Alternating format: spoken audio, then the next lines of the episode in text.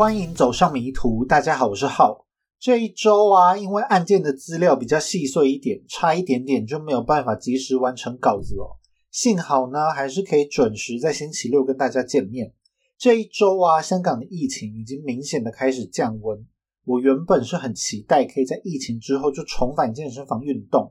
但是呢，却在这一周就传来了噩耗，那就是我的健身房竟然倒闭了。我参加的健身房呢，是来自英国的 Fitness First，它在十几个国家都有营运据点。结果没想到呢，现在疫情才没几个月，它就已经撑不下去了。香港全部的分店都停止营运，员工也都被遣散。那会员的会籍是会被转到另外一间叫做 Pure 的健身房。我当初啊加入 Fitness First 的时候，入会费是要八百港币，每个月呢还要付五百二十八港币的月费。结果我现在才去了两个多月，先是铜锣湾分店倒闭，现在更是干脆全线都倒闭了。虽然说啊，健身房的会籍会被转到新的健身房嘛，而且这一个 Pure 健身房啊，其实看起来比我原本的健身房是还要更高级的。但是呢，我目前就还没有收到这个新健身房的通知，也不知道在费用方面会不会因为转会的关系受到影响。不过呢，现在也只能祈祷。香港真的会在四月二十日取消疫情相关的政策了吧？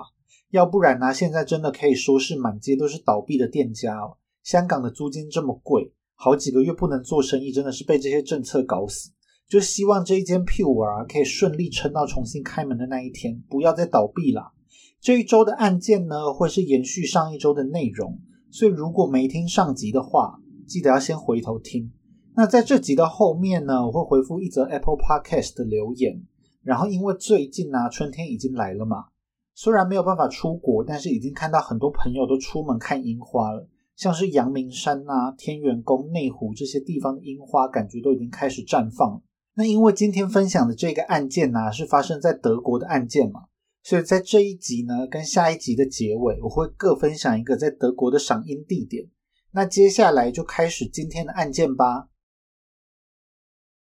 在开始讲新的剧情之前呢，我要先来更正一下上一集的口误。在这起案件中啊，有一个很关键的人物，那就是施霸。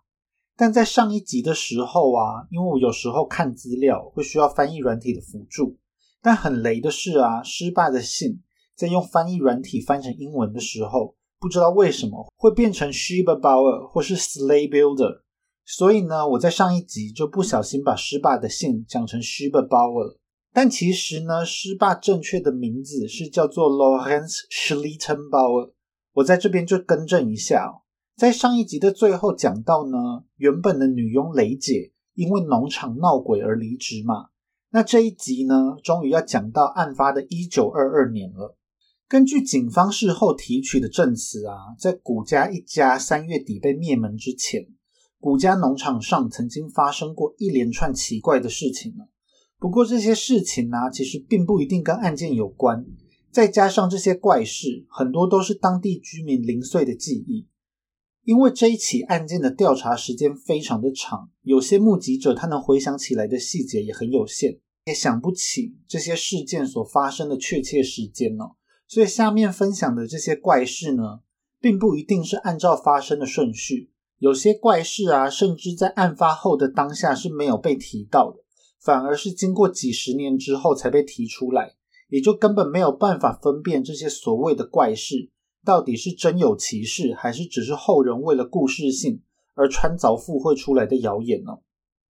其中一个怪事呢，是当地的神父 Michael Haas 提到的。据说呢，在古家被灭门的大约两个星期之前，也就是一九二二年的三月中。神父啊，在教堂的告解室里面看到了一袋黄金马克，里面呢总共有七百个金光闪闪的金币。对教堂来说呢，是一笔为数不小的捐款。在这边要特别讲是黄金马克，是因为呢，黄金马克其实是一战前的德国货币，而在一战结束之后啊，德国就成立了威玛共和，发行了新的货币纸马克。但是呢，当时的德国因为缺乏黄金。就面临到了非常严重的通货膨胀，而一个标准的黄金马克里面呢，会含有三百五十八毫克的黄金，所以在通货膨胀的过程中，黄金马克还能够保有它的价值。这一袋七百个黄金马克里面呢，总共含有大约两百五十公克的黄金哦。以现在金价大约每盎司两千美金的状况来算，两百五十公克的黄金价值就大约有一万七千五百美金，换算成台币大约是价值五十万左右。反而是当时的法定货币纸马克，每一天都是疯狂的在贬值。在一九一八年的年底啊，一个黄金马克大约能够换到两单位的纸马克，但是到一九二一年的年底，一个黄金马克已经可以换到快三十五单位的纸马克。到一九二二年的年中啊，一黄金马克可以换到大约一百零五单位的纸马克。所以呢，在股价命案发生的时候，这种黄金马克是非常抢手的。而德国的通货膨胀啊，到这边还远远没有结束。到了一九二三年的年底，一个黄金马克呢是可以换到大约一千一百五十亿的纸马克。当时纸马克的最大面额就有到一百兆这种天文数字哦。这样子的乱象呢，一直到一九二四年，德国把大量的地产跟商品抵押给美国。发行了跟美金挂钩的地产抵押马克才获得解决。当时呢是每一兆纸马克能够换到一单位的地产抵押马克。这一种地产抵押马克啊，在之后不久就功成身退。德国又换成使用帝国马克来作为法定货币。总之呢，因为这一袋七百个黄金马克真的是价值不菲，教堂的神父呢认为他很清楚所有教友的经济状况，所以他就推测。留下这一袋黄金马克的人，只可能是古家农场的人，所以啊，他在后续就去找了古女，询问关于这一袋黄金马克的事情。古女对这件事情呢，态度是有点犹豫的，但最后还是承认了，就是他把这些黄金马克放在告解室的。而这些黄金马克呢，是他因为 Missionszweck 而放在这的。德文的 Mission 呢，其实就是英文的 Mission。Zweck 呢，就是目的的意思。那因为这是跟宗教相关的嘛，所以其实我也不太懂这个 Mission Zweck 翻成中文到底是什么意思。因为 Mission 可能指的是什么任务，也有可能是跟什么传教有关的东西吧。虽然呢，不知道这个黄金马克事件跟后来的古家灭门案之间有什么关联，但是啊，也是可以从这边看出来，古家的财力是蛮雄厚的。在大家都因为恶性通货膨胀而苦恼的时候，他们七百个黄金马克可以说捐出去就捐出去。不过呢，比较奇怪的是，关于这个黄金马克的事情呢，在案发过后的调查里面并没有被提到。这起事件呢，唯一有记载的地方是在一九四八年八月十二日的卷宗里面。当时啊，这起案件都已经过去了二十六年。而撰写这一份卷宗的警官，竟然是在一九三一年才调到这个区域来的。也就是说呢，在案发的一九二二年，这个警官他根本就不在古家农场这里，他所写下来的卷宗记录啊，都只可能是事后才打听出来的版本，那可信度可能就没这么高。不过呢，也有人认为，在这一起案件发生的时候，这位神父啊，已经在当地服务了十二年了。教堂身为当时重要的社交场所，神父也因为职位的方便，他可能在工作的时候，因为听信徒告解的关系，会知道一些信徒之间不可告人的秘密。在这样的情况下，警察应该是要去找神父问话的。更何况啊，刚刚也有说过，这一起案件呢，因为调查的时间非常久，附近的一些阿猫阿狗啊，有些人甚至根本就不认识古家人，都曾经被警察问话过。更何况是古家参与的教会的神父，但是在后续遗留下来的资料中，却完全没有神父的证词。不知道呢，是神父对于警方的盘问，他基于他的职业操守而拒绝回答任何问题。也有人猜测，神父其实是有给过证词的，但这份证词啊，却出于某种未知的原因，可能是遗失了，也有可能是被刻意的掩盖起来。不过呢，在警察的调查里面。还是有发现，神父曾经跟其他人讨论过这一起案件像是呢，在一个老师的证词里面，就曾经提到过，他跟这位神父讨论过相关的案情。神父还有提出，他怀疑某一个特定的人就是凶手。他很气警察，怎么还没有怀疑到这一个人的身上？在刚刚提到的那一份一九四八年的卷宗里面，还有提到呢，神父在一九三一年曾经说过，把古家灭门的凶手可能已经不在这个世界上。但是啊，因为他必须对所有告解的内容保密，所以他不能说出他知道的内幕。但因为这个神父啊，他实在是太想要透露内情了，他就特别跑去跟教廷申请泄露告解秘密的许可。教廷呢也顺了这个神父的心意哦，特别许可神父可以说出他在告解时听到的内幕。但是让人没想到的是，在这份许可啊，山长水远的从梵蒂冈送到巴伐利亚的途中。神父就在一九三三年六月十四日，因为心脏病发而猝死了，而没有机会说出他知道的事情。虽然呢，用现在的标准来看，教廷其实是不可能会同意神父泄露出教徒在告解时说出的秘密，所以有人认为啊，这个说法是非常荒谬。但是啊，要考虑到当时的时空背景，这个时候啊，德国纳粹刚刚夺权成功不久。他们呢与教廷签订了一些相关的协议，教廷对后来德国纳粹的做法也是睁一只眼闭一只眼，所以只能说呢，神父去请求许可的说法其实也并非不可能。也许神父就是真正知道内情的人，他只差一点点就可以说出真相。结果好巧不巧，就心脏病去世，让古家农场的真相继续被隐没在黑暗之中。除了这个跟神父有关的黄金马克事件之外，在案发前的这一段期间呢，古家农场也出现了一连串疑似是外人入侵的事件。古家人曾经跟不少的邻居都有提起过这一系列事件，像是古女到附近小镇购物的时候，就曾经跟人说过家里面的阁楼出现了怪声，可能是有人已经潜入了古家农场。古爸呢也曾经跟人说过，他在晚上的时候听到阁楼上面好像有人的声音。或是人的脚步声，所以呢，他还特地跑到阁楼上面检查，但是却没有在阁楼上面发现任何人，也没有发现任何可能是声音来源的东西。有一天晚上啊，古爸还发现他们养的一头牛挣脱了绳索，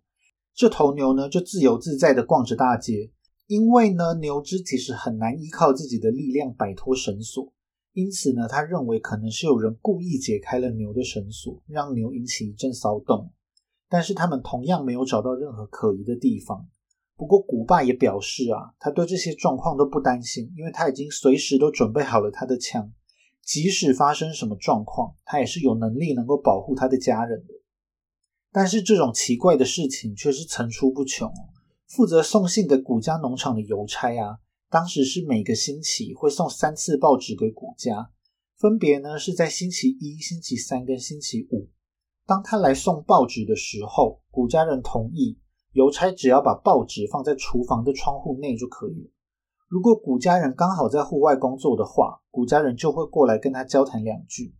每一个月呢，当这个邮差送来古女的遗孀抚恤金的时候，古家人呢还会邀请邮差进古家坐坐。所以邮差就说啊，古家人虽然是离群所居，但也并不是完全不理人的。这一份工作呢，一直也都没有出现过什么问题。但是啊，到了一九二二年的三月，在他来送报纸的时候，古爸跟古女却分别都有来问他，有没有在古家农场附近看到过可疑的人，因为他们怀疑啊，可能有人偷偷的躲在古家农场里面。古爸跟古女呢，还曾经拿着一份《München Zeitung》，也就是慕尼黑报，过来询问邮差。因为呢，这个慕尼黑报并不是古家订阅的报纸哦，他们却在家里的某一个地方发现了这个报纸，所以他们就想要知道这一份报纸呢，是不是邮差不小心掉在这边的。但是邮差就否认了，他把别人订的报纸遗留在了古家农场。古家人呢，又追问。那附近有没有其他的人是订阅这个慕尼黑报的呢？但是古家自始至终都没有找到这份慕尼黑报的主人。到了一九二二年的三月三十一日，这一天是一个星期五。当天呢，古爸刚好在户外做事情，邮差就亲手把报纸交给了他。这也是这个邮差最后一次看到古爸了。在他下一次的递送时间四月三日星期一，他就没有在古家看到任何人了。所以他在四月三日啊，是把报纸丢在厨房的窗户就离开了。当时唯一让他感觉到奇怪的地方是，之前他来的时候啊，古家小孙子的摇篮都会被推到厨房，小孙子会在摇篮里面玩耍。但是呢，邮差那一天却没有从厨房的窗户看到小孙子的摇篮哦。不过这其实也并不是什么大事情哦，邮差也不可能因此就联想到，此时的古家人呢早就已经全家惨死，尸体已经躺在家中好几天了。在好几起疑似有人闯进古家农场的事件里面，我自己觉得呢，最让人觉得毛骨悚然的是发生在一九二二年三月三十日的事情。在前一天的晚上呢，刚好下了一场雪，松软的新雪就覆盖在了古家农场的四周围。但是啊，古家却在一片洁白的雪地上发现了奇怪的足迹。这个足迹有时候是一双脚印留下来的，但有的时候呢，却像是两个人并排着走所留下来的痕迹。更让他们担心的是啊，这个足迹的方向啊，就是笔直朝着古家农场而来哦。而且在雪地上呢，就只有走向农场的足迹。他们在古家农场的四周围寻找了一轮，但却都没有发现到离开农场的脚印哦。他们担心呢，是神秘人士已经偷偷潜入了古家农场，而且这一位神秘人士，或是这两位神秘人士，这个时候呢，是依旧潜伏在农场的某个角落。由于这一起雪地脚印的事件非常离奇，很像是侦探小说才会出现的情节嘛。不过呢，在事后的口供之中，很多人不约而同的都提到了这件事，而且时间点也很明确。看来这一个事件的真实性是非常高的。在施霸的口供里面就提到，在雪地脚印的那一天早上，他在早上十一点左右遇到了古爸，古爸呢就开始跟他叙述。这一阵子，古家农场发生的各式各样的怪事，尤其是呢，是关于当天早上雪地上的足迹这件事。神秘人士啊，就是笔直的穿越了草地，直接走向了古家农场的引擎室哦。不知道大家还记不记得古家的构造？如果不记得的话，可以到 IG 上面看一下平面图哦。这里讲的引擎室呢，是指在古家农场的马厩跟谷仓外面的一个小空间。也就是后来四月四日那一天，机械师破坏门锁修引擎的地方，在三月三十日，他们发现雪地上的神秘足迹时，引擎室的门锁就遭到了神秘人士的破坏。神秘人士呢，可能是在前一天晚上闯进了这个引擎室，但是啊，古家人在引擎室里面检查，却也没有发现这里有任何遗失的物品。他们唯一发现的异样之处。就是在啊，引擎室连接马厩那一侧的墙面，明显的出现了遭受破坏的痕迹，有可能是神秘人士尝试着想要从引擎室入侵到古家农场，但是啊，他却没有想到，这个引擎室虽然是紧贴着古家农场的建筑物，不过它却是一个独立的空间哦，与古家的主建筑物是并没有互通的。神秘人士并没有放弃入侵的想法。所以想要直接打坏这一面墙，闯进古家，但是最后没有成功。而让古家人感到困惑的是，不管他们在家里面怎么找，都没有发现神秘人的身影神秘人呢，在雪地上留下了清晰的脚印，但是却又像是鬼魂一样消失在了古家农场里面。当天呢，还有其他的邻居在经过古家农场的时候，注意到了异样，看到了在古家农场研究脚印的古爸。邻居呢，经过就会跟他礼貌性的打打招呼。古爸呢，也跟这些经过的人抱怨了最近古家发生的怪事，像是呢，古家到了夜晚就常常有奇怪声音的事情，还有呢，在这一天早上雪地中出现脚印的事情，在很多人的口供里面就都有提到。在那一天呢，古爸去购物的时候，他也跟店主抱怨了同样的事情。但是啊，这一天的古爸看起来也是依旧不担心哦，他还是认为他是绝对有能力可以保护家人的安全的。在警察的调查报告之中呢，也都有记载这些事件。接下来讲到的怪事呢，在警察调查的口供之中，就从来都没有被人提到过，只在一篇报纸上连载的小说《Hinter Kaifek eine düstere Erinnerung》古家农场一段灰暗的记忆的里面有提到过。作者说呢，在一九二二年的三月三十日，在教堂的合唱团排练完之后，施霸的大儿子尤汉在教堂外的墓园看到了古女跟一个身份不明的中年男子起了争执。因为有汉呢，他不知道事情的前因后果，所以古女跟这个中年男子讲的东西，他也没有听得很清楚。最后啊，古女就甩了这个男子一巴掌就离开了。但是在警方的调查中，因为都没有人提到过这个男子，甚至是连有汉自己的口供里面都没有提到这件事，所以呢，这个男子的真实身份，甚至这个人到底是不是真的存在，都也还是未知数。还有一件重要的怪事呢，在上集就已经有提到了，那就是古家农场的钥匙。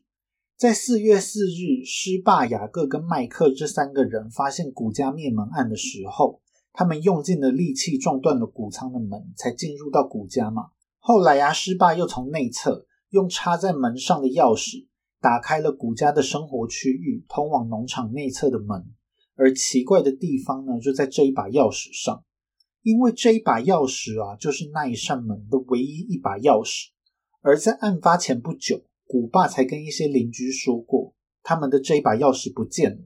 这里所谓的一些邻居，比较精确的来说，就是古爸曾经跟师爸还有雅各的岳父提到过这一个钥匙遗失的事情。其他邻居啊，虽然有些也知道古家农场正面临神秘人士闯入的事情。但主要有在事后跟警方提到这一把失踪钥匙的，就是施霸跟雅各岳父这两个人了。这也是后来雅各会怀疑施霸就是凶手的原因。在案发之前，古爸跟这两个人提过，因为这一把唯一的钥匙不见了，古家暂时就只能用木条卡住这一扇门，暂时充当是门锁。结果在四月四日的时候。施霸竟然是毫无困难的从内侧用钥匙打开了门，导致后来雅各一直怀疑施霸就是古家灭门案的凶手。那这个部分呢，会在后面讨论嫌疑犯的地方再有更详细的介绍。还有一件怪事，让外界对古家人之间的关系是更加雾里看花。在一九二二年的三月三十一日，也就是推测的案发当天。当时啊，七岁半的古家孙女一如既往的到学校去上学，但是这一天孙女却看起来精神特别的差。当时啊，孙女的同学 Sophie p l u k e r 回想起当天的情况，事后就曾经录口供。我叫这个同学普妹，普妹说呢，她那天晚上，普妹说呢，她那天发现孙女在学校上课的时候打了瞌睡，就被老师发现。老师立刻就问啊，为什么孙女会这么累呢？孙女就说啊，她前一天晚上几乎是一夜都没有睡觉，所以才会这么累。原来在三月三十日的晚上，她的外公呢打了她的妈妈，也就是古爸殴打了古女，结果古女在晚上就夺门而出，而且一直都没有回来。最后啊，整个古家农场就都出去寻找古女的踪影，他们除了带着提灯到处找之外，还带着狗出门寻找古女，但是却一直都没有找到古女。这边我觉得普妹的证词还算蛮有趣的，因为她说呢，孙女是这样说的：“我们没有办法马上找到妈妈，并认为她已经死了。”我自己是觉得古家人的这个结论实在是跳得太快了吧？只是一个晚上找不到古女，就认为她已经死了。不过依照呢，当时小孙女的年纪只有七岁半嘛，小孩虽然一般来说不太会说谎。但是因为小孩的认知啊，跟成年人是有些差异的，所以他也可能只是误会了家人的意思，而且也才会若无其事的在学校里面把自己的家庭秘辛给说出来吧。不过呢，在古家人找了一整个晚上之后，他们在三月三十一日的清晨，就在古家农场附近的树林找到了坐在木头上面的古女，这一起妈妈夜遁逃的事件才顺利落幕。但是就导致了小孙女在学校里面很困的情况。不过啊，虽然这一个事情是在学校里面发生的，应该有很多同学啊、老师都有听到小孙女叙述妈妈逃跑的事情。像是师爸九岁的继子 Yosef 也跟小孙女是同学哦。但是令人意外的是，有提到这个事件的人就只有普妹一个，而且普妹啊曾经就这个事件给出两次证词哦。而这两次证词呢，对这一起事件的描述还是不一样的。刚刚提到古爸殴打古女，导致古女半夜逃家的证词，是出自于普妹一九五一年的证词。但是在普妹一九八四年的证词里面，这个故事的架构本身没变，同样是小孙女在上课的时候睡着，老师就过来询问小孙女是不是有什么状况呢？结果这一次啊，普妹叙述的故事里面，小孙女是说他的外公再一次殴打了外婆，也就是呢，这一次的故事变成古爸殴打了古妈，而小孙女用了“再”这一个字，也就表示这并不是一个一次性的事件。被打的古妈呢，就在半夜往外跑，接着古家人同样是找了古妈一整夜，在几个小时之后，他们在农场旁边的树林找到了坐在木头上面的古妈。小孙女同样是因为几乎整夜没睡，所以她才会在上课睡着。一九八四年的这个版本呢，让故事更加的奇幻了。因为在一九二二年的古妈其实已经是一个七十二岁的老婆婆了，她在一百年前应该已经算是一个很年长的长者了。结果呢，竟然是精力充沛到在半夜夺门而出，一溜烟就跑到不见人影，让古家人找了她大半夜。不过因为这一个事件的唯一来源就是普妹。所以也没有人可以求证到底哪一个版本才是真的，还是也有可能其实两个版本都是真的，因为在一九五一年的证词里面有明确的提到三月三十一日的这个时间点，但是在一九八四年的版本里面其实并没有提到事件发生的时间哦，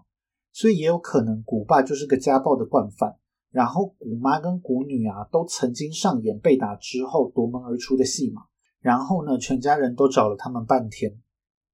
不管哪一种说法才是事情的真相，总之有一件事情是确定的：在一九二二年的三月三十一日，就是普妹最后一次看到小孙女。因为在四月一日星期六的时候，小孙女就没有到学校上课了。但是学校老师跟同学也并没有太在意这件事情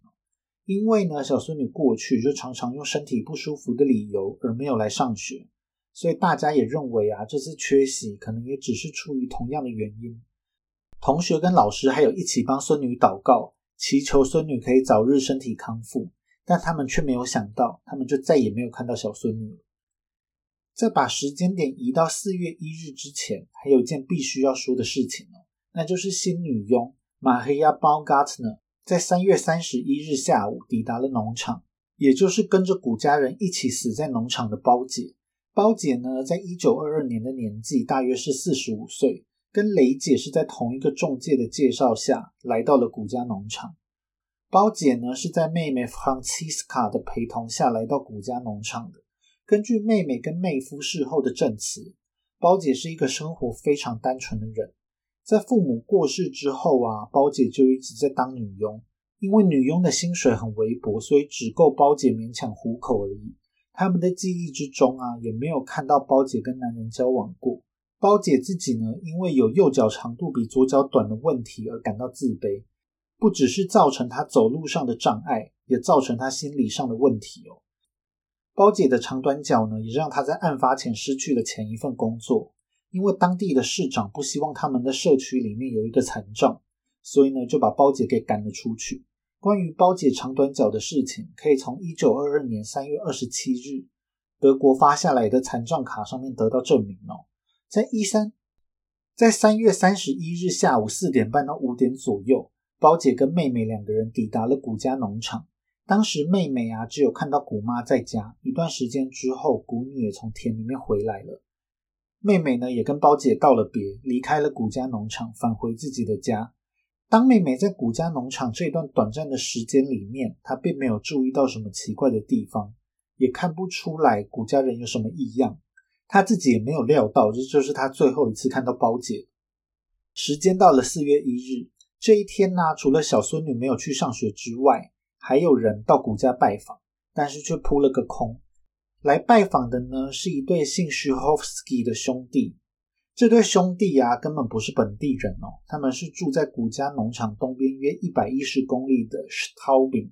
他们呢是咖啡商人，是因为出差所以才来到了古家农场的这片区域哦。他们在中午十二点到两点的这段期间到了古家农场，想要跟古家人订咖啡，但是他们敲了敲门，却都没有人出来。他们就从窗户看，但是也没有看到什么动静。他们绕着房子走了一圈。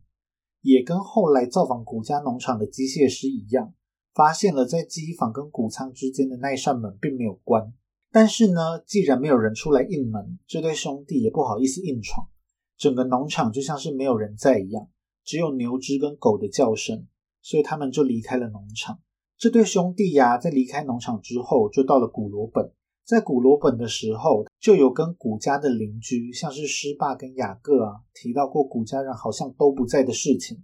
不过，因为啊，这对兄弟在古家农场也并没有看到什么可疑的人，所以就没办法提供什么调查的线索。在这天下午三点到五点的时候，有两名猎人在古家农场附近打猎。他们原本想要在打猎之后到古家农场买一些农产品。但是他们远远的就看到古家农场的烟囱没有炊烟升起，农场上呢也没有人在务农或是照顾动物，看起来就很像是没有人在，所以他们就直接打消了买东西的念头。在四月一日这一天呢，还有一名建筑工人注意到了古家的不对劲。这名建筑工人呢，因为要前往工地，他在这段期间每天早上上班跟晚上下班的时候都会经过古家农场。这名建筑工人呢，叫做米卡埃普鲁克，他就是前面提到跟小孙女是同学的普妹的哥哥哦。不过他的年纪是大了普妹快二十岁，我就叫他普哥。普哥呢，早上经过古家农场的时候，看到农场上的烤炉的门是关着的。这个烤炉啊，在之前并没有提到过。烤炉是一个独立的建筑物哦，所以呢，并不需要进到古家也能够看到这个烤炉。但是普哥啊，在当天午夜左右，他又经过了古家农场，在黑夜之中啊，他发现这个烤炉的门竟然是半开着，好像是有人大半夜的正在使用这个烤炉。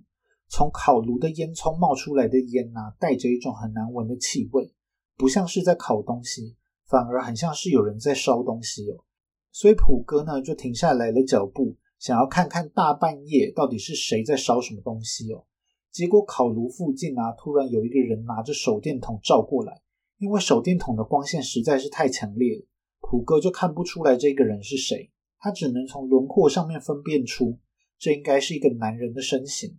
由于这个男子啊一言不发的就走过来，古家一家人又都是怪人，普哥呢因为不想多管闲事，就又快步的离开了。男子看到普哥离开，也并没有追上来，转身就回到了古家农场。这个事情呢，让普哥后来是细思极恐。根据警方后来的推测，古家一家人是在三月三十一日晚上遭到灭门的，所以这一个四月一日深夜还在古家使用烤炉的男子，就非常有可能是灭门案的凶手。而且在普哥观察烤炉的期间，古家饲养的德国绒毛犬竟然是非常的安静哦。德国绒毛犬呢是一种非常好的看门狗。如果有陌生人靠近的话，一定是会叫得很大声，提醒主人有异常的状况。而古家的德国绒毛犬竟然对这个疑似凶手的男子没有任何的反应，表示这个男子啊，很有可能就是古家熟识的人哦。关于这个烤炉跟手电筒的事件啊，在后来很多份的口供里面都有提到，普哥自己应该在案发后就有跟警察报告过这件事情。但是普哥的这一份口供，可能是在警方的手上遗失，也有可能是在二战空袭的时候被烧成了灰烬。不过很吊诡的是啊，虽然有很多人提到这件事嘛，但是警方从来都没有依据过这条线索展开任何的调查，他们甚至没有去验过在烤炉里面的残留物。因此呢，在当天晚上，这名男子到底是在烧什么，就成为了永远的谜团了。到了四月二日星期日早上，在德国这种传统的天主教国家，很多人都是虔诚的教徒嘛。那星期天呢，就是安息日，基本上就是要去教堂的。虽然没有正式的调查显示说古家是那种每周都会上教堂的家庭，但是据说啊，在这个星期，古女早就约好人一起去教堂了。所以在这天早上，就有两名古女的朋友从古罗本来到了古家农场，但是却发现古家好像都没有人。他们到了教堂之后，也发现古家的人都不在教堂。在结束教会活动之后，有一个男孩呢，想要到古家农场买猪油，但是同样呢是扑了个空。到了四月三日星期一的早上，前面有提到过嘛，在这一天呢，邮差就又来送信了，但是却没有遇到人。而小孙女呢，也再一次翘课，没有到学校去上学。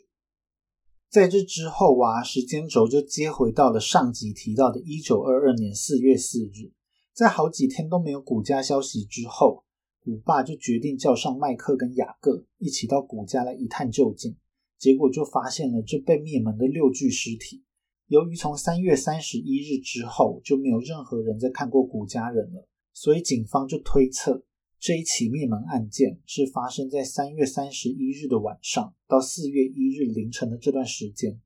由于呢是事件已经发生了好几天才发现古家人的尸体，所以警方也没有办法完全肯定案发的时间。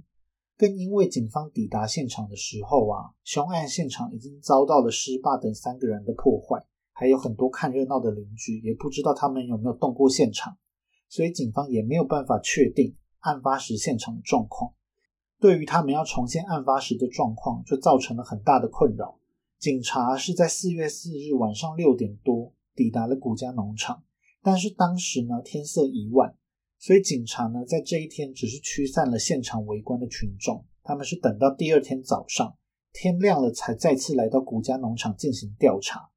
根据警方事后的推测呢，可能是在三月三十一日，古家人准备睡觉的这段时间，遭到了凶手的灭门。因为古爸在死的时候啊，上半身只穿着一件很轻便的 T 恤，下半身呢也只是穿着一条内裤。小孙女的身上也就穿着一件很像睡衣的 T 恤，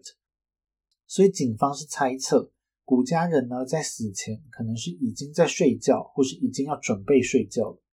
不知道呢，大家还记不记得上一集的时候有讲到施霸进到现场之后啊，第一个注意到的呢，就是在马厩那边有一头没有被绑住的牛，这头牛呢正在马厩里面自由自在的逛大街哦。这头牛呢，在警方的推论里面就扮演了一个很重要的角色，而且在案发之前，古家也曾经发生过牛只挣脱束缚的事情，很有可能就是凶手在事前。演练这一场凶杀案，在三月三十一日这天呐，天气稍微回暖，是一个风雨交加的夜晚。摆脱束缚的牛呢，可能高兴欢腾的跑到了谷仓这边，并发出了躁动的声音。谷家人就陆续注意到了这只牛发出的声音，接二连三的被吸引到了谷仓。凶手呢，就在这里用凶器把谷家人的脑袋一个一个砸破。由于施霸在马厩发现了一把十字镐嘛。这把十字镐上面呢，就有着零星的血迹，所以这一把十字镐就一直被当成是这一起案件的主要凶器。警方是认为，这把十字镐上面的血迹量虽然并不多，但是呢，他们要考虑到现场有一头可以自由移动的牛，所以呢，十字镐上面的血迹很有可能都是被这只牛给舔掉。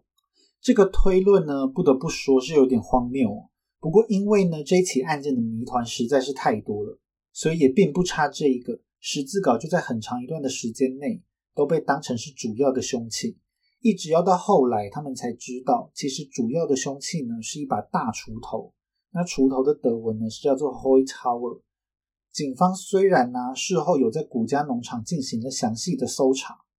但是这一把锄头却是在案发大概一年之后，一直要到古家农场准备要拆除的时候。才被人在居住区域的阁楼里面发现。关于凶器的部分呢，会在下一集里面有更详细的介绍。总之呢，因为主要凶器是一把大锄头，那古家人的死状可想而知是有多凄惨。每一个人呢，都是被锄头锄到头颅破裂变形依照警方后来的推测，古家呢在谷仓里面的第一名受害者是谷女，接着是古妈，再来是古爸，最后是小孙女。在小孙女的尸检报告中更显示，小孙女在头被砸爆之后，并没有马上死去，而是在濒死的状态下面还挣扎了两个小时，是在极度痛苦的状况下一点一点死去的。但是呢，这个古家人一个一个被牛叫声吸引到谷仓的说法，可能也并不一定说得通哦。因为根据警方后来所做的实验，当有人在谷仓里面尖叫惨叫的时候，其实，在古家生活区域的人是完全听不到这个声音的。这代表啊，除非在案发当晚，那一只牛真的是叫到震天价响，声音是穿越好几堵墙以及当晚的风雨声，才能够顺利的把古家人给引到谷仓来。而且呢，这个做法还不能保证，如果古家人不是一个一个过来，而是一涌而上，那遭殃的不是反而是凶手吗？不过警方他们也找不到更合理的说法。可以用来解释为什么古家人会在三更半夜都跑到谷仓来了。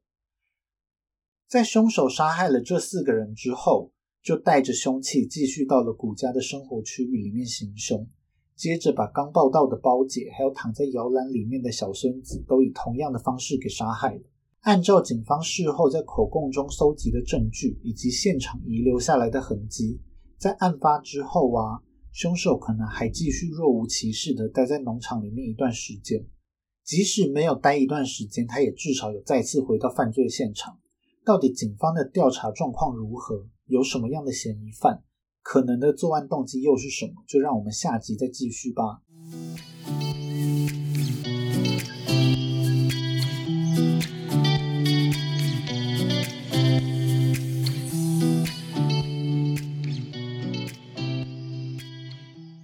这星期呢，在 Apple Podcast 上面有一则五星的留言哦，资料很详细。取绰号这件事，点点点点点点，只能说画虎不成反类犬。建议还是摸索出比较适合自己的模式比较好。有的 Podcast 做起来很成功，那是因为他们的风格适合，却不是任何人用起来都能有同样的效果，反倒成了东施效颦，音质欠佳，衬托不出来故事的好。但资料很详细，这部分人值得五星，最后给了我一个大拇指哦。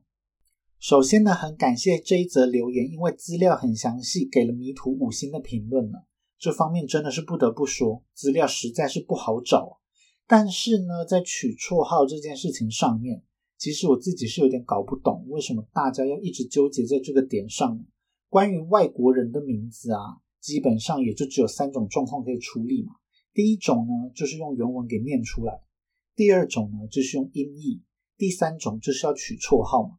如果有第四种方法的话，也麻烦大家可以提供给我做参考。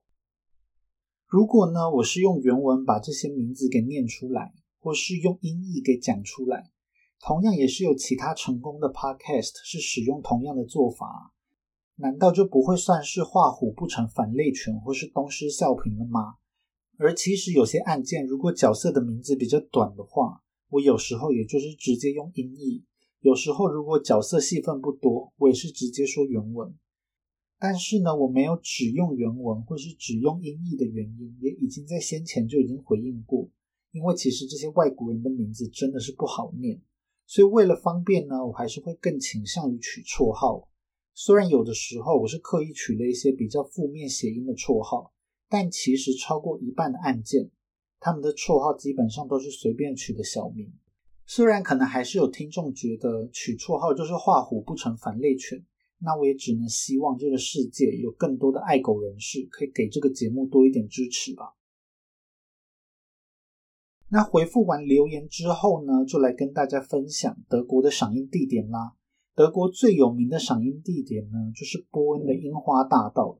波恩的樱花每年盛开的期间大概会落在四月十号到四月二十号之间，但是这几年呢，欧洲的冷热状况其实都并不是很稳定，樱花的花期还有盛开的状况就都会受到气候的影响，所以实际上的花况啊，最好还是在出发前就参考网络上面的资讯，因为有网站啊会在靠近花期的时候开始固定更新花况的照片，